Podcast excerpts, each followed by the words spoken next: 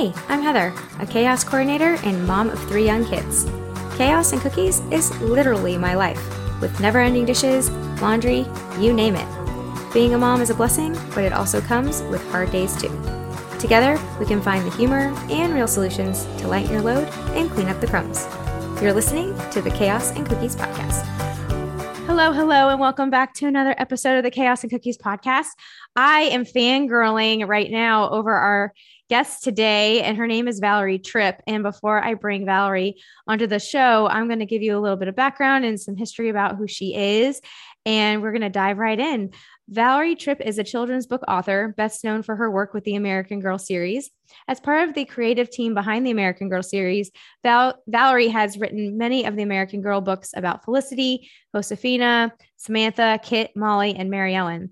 She also wrote American Girls, Wellie Wisher, and Hopscotch Hill school books.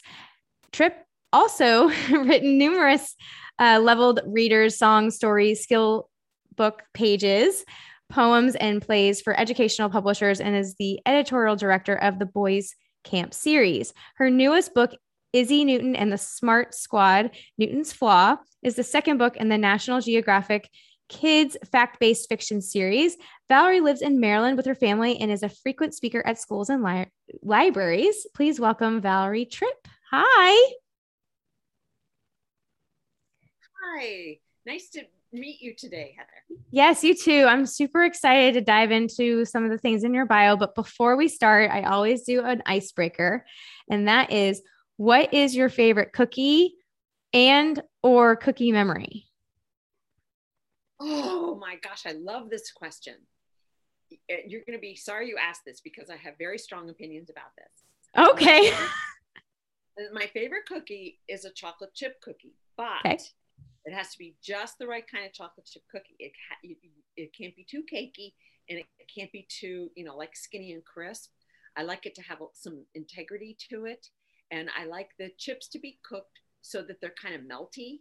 You know, when you when you bite in, they, they kind of drip down and everything. So it has to be just the right uh, degree of meltedness. And then I like to drink them with ginger ale. Now, I ginger ale. Yes, most people like milk, but I like to drink them with ginger ale. And I love making chocolate chip cookies and I love eating chocolate chip cookies. And that's by far my favorite kind of cookie. That's amazing. Yeah, I think it's all about the butter and yeah. how if it's too cold, it makes it crispy and you have to have it just right in order to get that.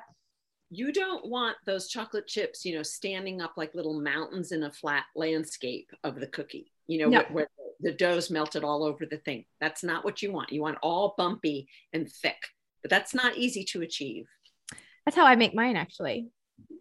it's taken a long time to master, and I cook them for eight minutes, not 10, and they're yes. gooey on the inside but soft on the outside. Another key thing with chocolate chip cookies is cooking them the right length of time and then getting them off that pan so yes. the bottom get all burnt. You have to get it on a cooling rack like quickly. Get it off that pan. Yep. Mm-hmm. That's now amazing. you're really hungry for chocolate chip cookies. Oh. well, good. You know, hey, it's the holiday season. So let's dive in a little bit. Um, you mentioned and we kind of chatted about our in the pre-interview a little bit about the American Girl series. I'm a big fan. I have a Molly Girl doll. I used to I I wear glasses, so that was like the girl that my mom got. We you know, we look the same. And so you wrote a lot of those. And so I know a lot of my listeners are probably familiar with like the original American Girl dolls. And I gifted Molly and all of her stuff uh, to my daughter because I saved it for the longest time because I have two boys and a girl. And so she carries Molly around. I have all the books still, and I was going through all of her old clothes. And I think it's super cool that you wrote those books that I used to read as a kid. Oh, I love it. I, am very proud of my grown-up readers like you. I my alums have grown up to be very impressive women, very impressive women in all sorts of different fields. And sometimes they'll write to me and say, you know, I became a historian because I loved reading about Felicity's period, or I became an architect because I loved those Victorian houses that you know were in the Samantha novels, or I became a costume designer because I loved making clothes for my doll. And I love thinking of all the ways those books kind you know went out into the universe and became part of girls lives. It's it was it's been the great privilege of my life to be the voice of so many of the american girl characters. It's super cool. And now there's so many and you know there's just you can build the doll to make them look like you. And i feel like all the dolls at the early stages they looked somewhat like the little girls because you had someone from different races and different time periods just right when they first started. Now it's grown to be this huge, huge thing. Uh, but I'm also waiting for the day that they make the movies about the original. Oh well, girls. you know there is a movie. There's a movie about Felicity with uh, Shailene Woodley. Yeah, there's, I have um, seen that one. There's a movie about Molly. There's a movie. Did about- I mo- miss the one about Molly? Yeah. I must have missed it. There's one about Molly, and you'll recognize a lot of the actors and actresses in that movie. And of course, there's a movie about Kit with Abigail Breslin. I knew about the Kit one. Mm-hmm. And Felicity. Uh, I guess I mentioned Felicity. And there's a one about Samantha with AnnaSophia Robb, and uh, Mia Farrow is in that one. She plays uh, Grandmary. I must Samantha go Grand- back and look. Maybe it's on Netflix or something because yeah, maybe I, I or didn't realize maybe that those movies were based on the characters yeah yeah. They're pretty much based pretty directly on the six core books about those characters. Yeah. I love that. Well when i was reading your bio like i said earlier I, I was very very excited to, to see that. I'm like oh my gosh i have all those books. But we're actually uh, going to talk more about your new book that's out izzy newton and the smart squad newton's flaw. And so you have a lot of experience exploring the challenges of middle school friendships and you know, you wrote about, you know, friendship and the American Girl dolls. And so what was it like to add scientists and scientific facts into the mix when you are, you know, writing the series? Ooh, good question. Good question. It was a brand new challenge for me it because uh, to go to deeply into scientific concepts and phenomena and learn about these scientists as well. You know, Izzy's named after Isaac Newton, and her friend Allie Einstein's named after Einstein, of course, and Marie Curie and Charlie Darwin and Gina Carver. So it was really fun for me to learn about those scientists and some of the discoveries that they made and to delve into these scientific concepts. That said, my background, my experience in taking historical concepts and kind of distilling them to their essence and writing about them as clearly as I could for a young reader, and then making them matter to the young reader because they are a problem for my main character, that experience stood me in good stead. Because, in a sense, what I'm trying to do with Izzy and the Smart Squad is do for science what I did for history, which was to bring that home to my reader and to make her realize, you know, I, I'm doing science all the time just like with American Girl, you want to say you are what American history is. There's no divide. And I'm trying to say in the Izzy series, you know, you're if when you stir up a batch of chocolate chip cookies, you're doing science. You and I just talked about, you know, how long you cook it and you know the degree of meltedness. That's science, that's chemistry. And so what I wanted to do with this this STEM based series was say to girls, you're already a science, you're a scientist, you're already doing science every day. You're when you build a snow fort, you're doing engineering. When you train your dog to fetch a ball and bring it back, you're doing biology. Mm. So I, I, wanted to make science matter to my young readers and encourage them to pursue any curiosity, any quirky passion, any interest that they had in uh, science, technology, engineering, or math by introducing them to these characters in the Izzy Newton Smart Squad.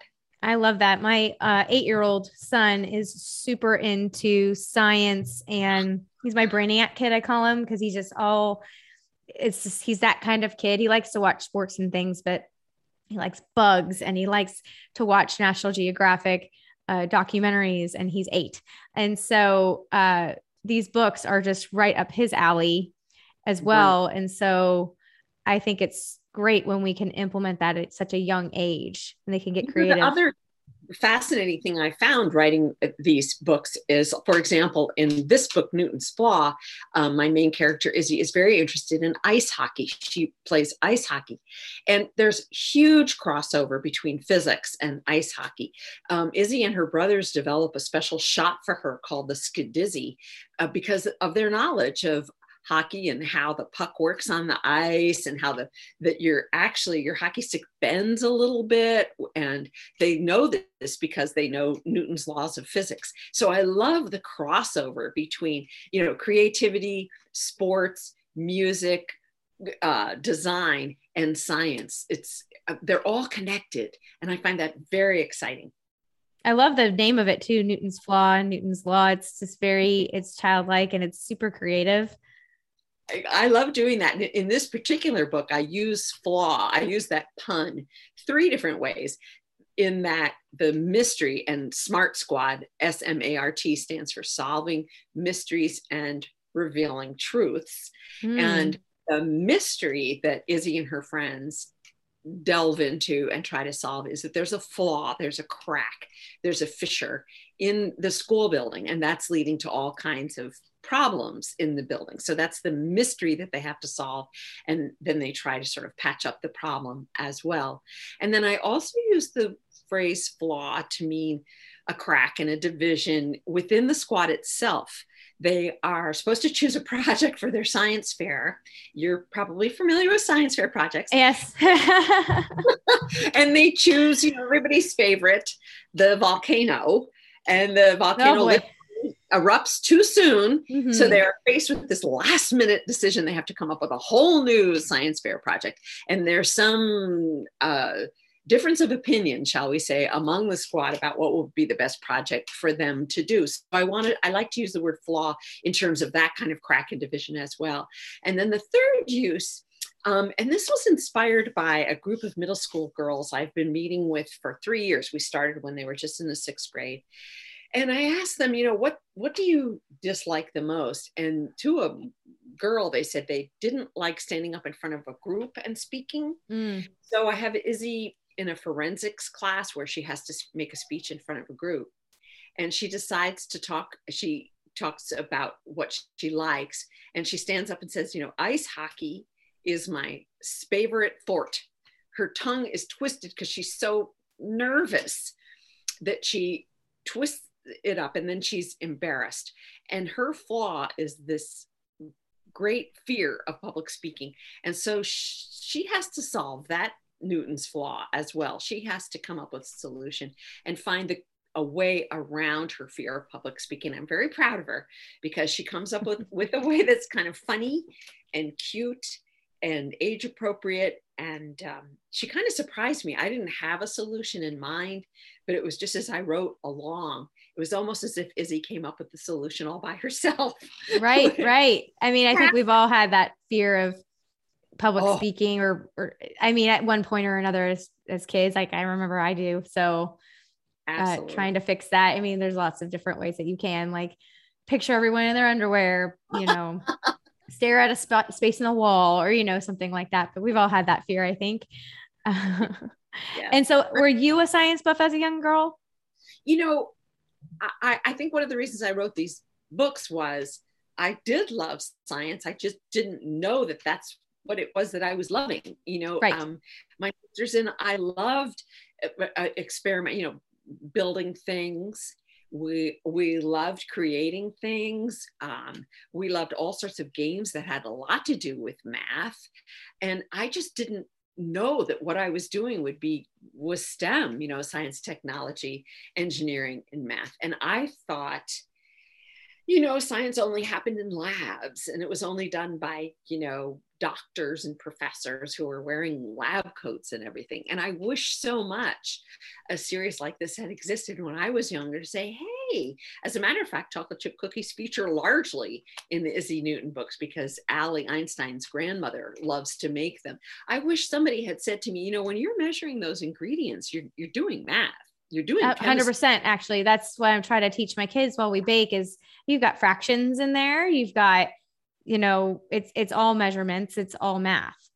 When uh, many of the games we play as kids have a lot to do with math have a lot to do with geometry so uh, have to do with chemistry. So i wrote the series in an effort not to say sort of top down hey girls you should be interested in science. What i wrote was more organic to say you're already a scientist.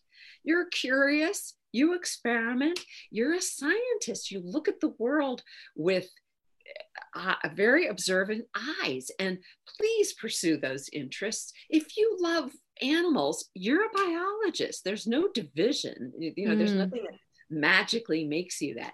And so I, I i want to more or less empower and encourage and bolster and support what i see as a natural interest that exists already um, through this series and saying you know you're just like the girls in this smart squad you know you're finding out new stuff all the time and are these geared towards like girls as most of your writing towards like teaching the little girl how to be you know strong and smart and going into anything yeah. that in fields that are typically maybe not seen Yes, there are. Um, you know, there are always important boy characters in all of the books I write. There are always important boy characters whom I love, love, love. Um, and in this book, there is a boy who becomes more and more important as the series goes on. I've already written the third book in the series, and it is about girls. And it, I do speak to girls, and I don't know. I mean, I guess that's just because I loved the books that I read as a girl so much. They became part of who I am. You know, I, I just can't think of anything more important to do than to write to and for girls primarily, which is not to say that um, any everybody uh, could be interested in them, and there's a sure. wide you know span of interest in everything. But yeah, and in terms of the age uh, that I'm aiming for, I think it would appeal to a. It could be read aloud to a six year old and keep her interest. And I think as old as 13 probably would also be interested in this group of middle school girls. Because in addition to the science and i just i use the science as a metaphor for uh, the emotional development that the emotional challenges that the girls face as well. And i chose middle school because i think oh my gosh so much happens in middle school. I don't know about you heather but it seems to me that well, actually, all of us all the time, we're, we're, we're trying to find this balance between who we are, you know, as a unique individual, a quirky, nobody else like us individual, and defining ourselves as an individual. And at the same time, we're balancing that with the fact that we're a member of a class or a sports team, we're a member of maybe a troop, Girl Scout troop or something, we're members of neighborhoods, we're members of families, we're members of classrooms. And we get joy and energy back from all of those groups. And, and, we have responsibility to those groups. Mm-hmm. And at the same time, sometimes we have to see ourselves as separate Right. I think the balance is really tricky. And I think that really begins to happen in middle school where you're trying to define yourself as separate. So I find that a fascinating period to write about.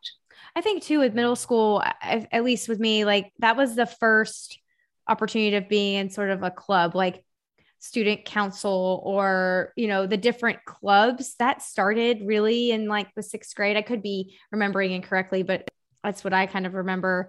And then Absolutely. trying to define like what your interests are and if you really liked it and those people that were in it too and maybe why they were in it.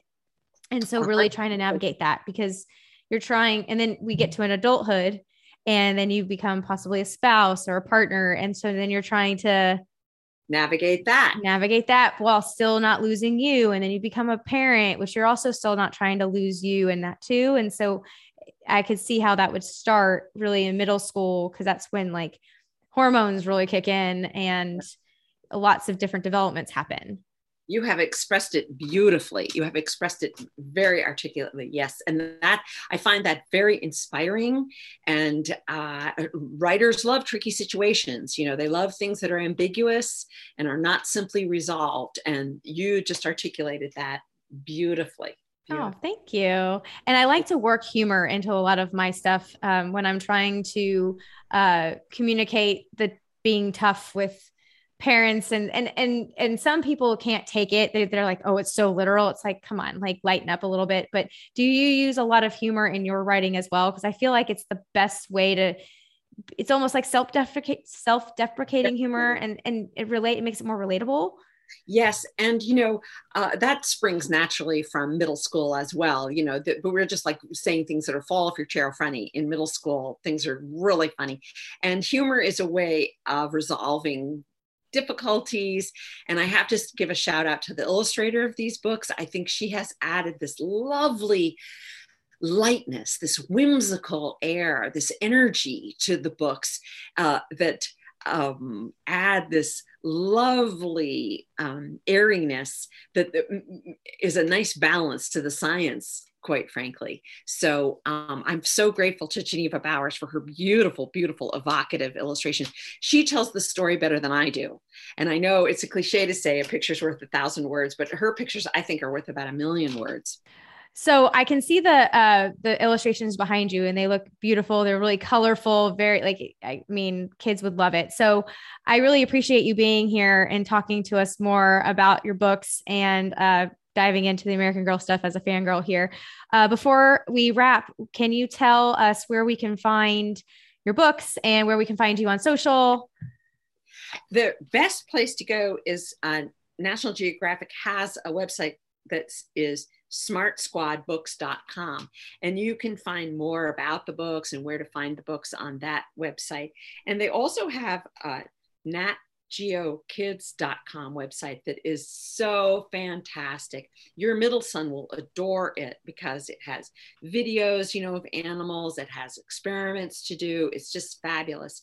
And they also have natgeo.com slash info where you can get more information about the scientific concepts that I talk about in the book and the scientists. And best of all, oh my gosh, so fabulous, Heather the young scientists who are working in these fields right now which is so fabulous. They're called National Geographic Explorers. So those three websites are really the best place to go. And then there's valerietripp.org for more information about me, or American Girl has a, a, a lot of information about me as well. Oh, wonderful. And we'll make sure we have all the links in the show notes. And I really appreciate you sharing with my listeners all the things about your books and science. And I hope you come back for the next uh, for the next one. The third book. The third book. What an enormous pleasure to meet you today. Thank you, Heather. Oh, you're so welcome. And thank you for listening to another episode of the Chaos and Cookies podcast. Thank you for listening to the Chaos and Cookies podcast. If you want more goodies and friends to share them with, follow the crumbs to the Facebook group or visit the Chaos and Cookies website to grab my sweet secrets on how to calm your cookies. Don't forget to leave us a five star review on iTunes.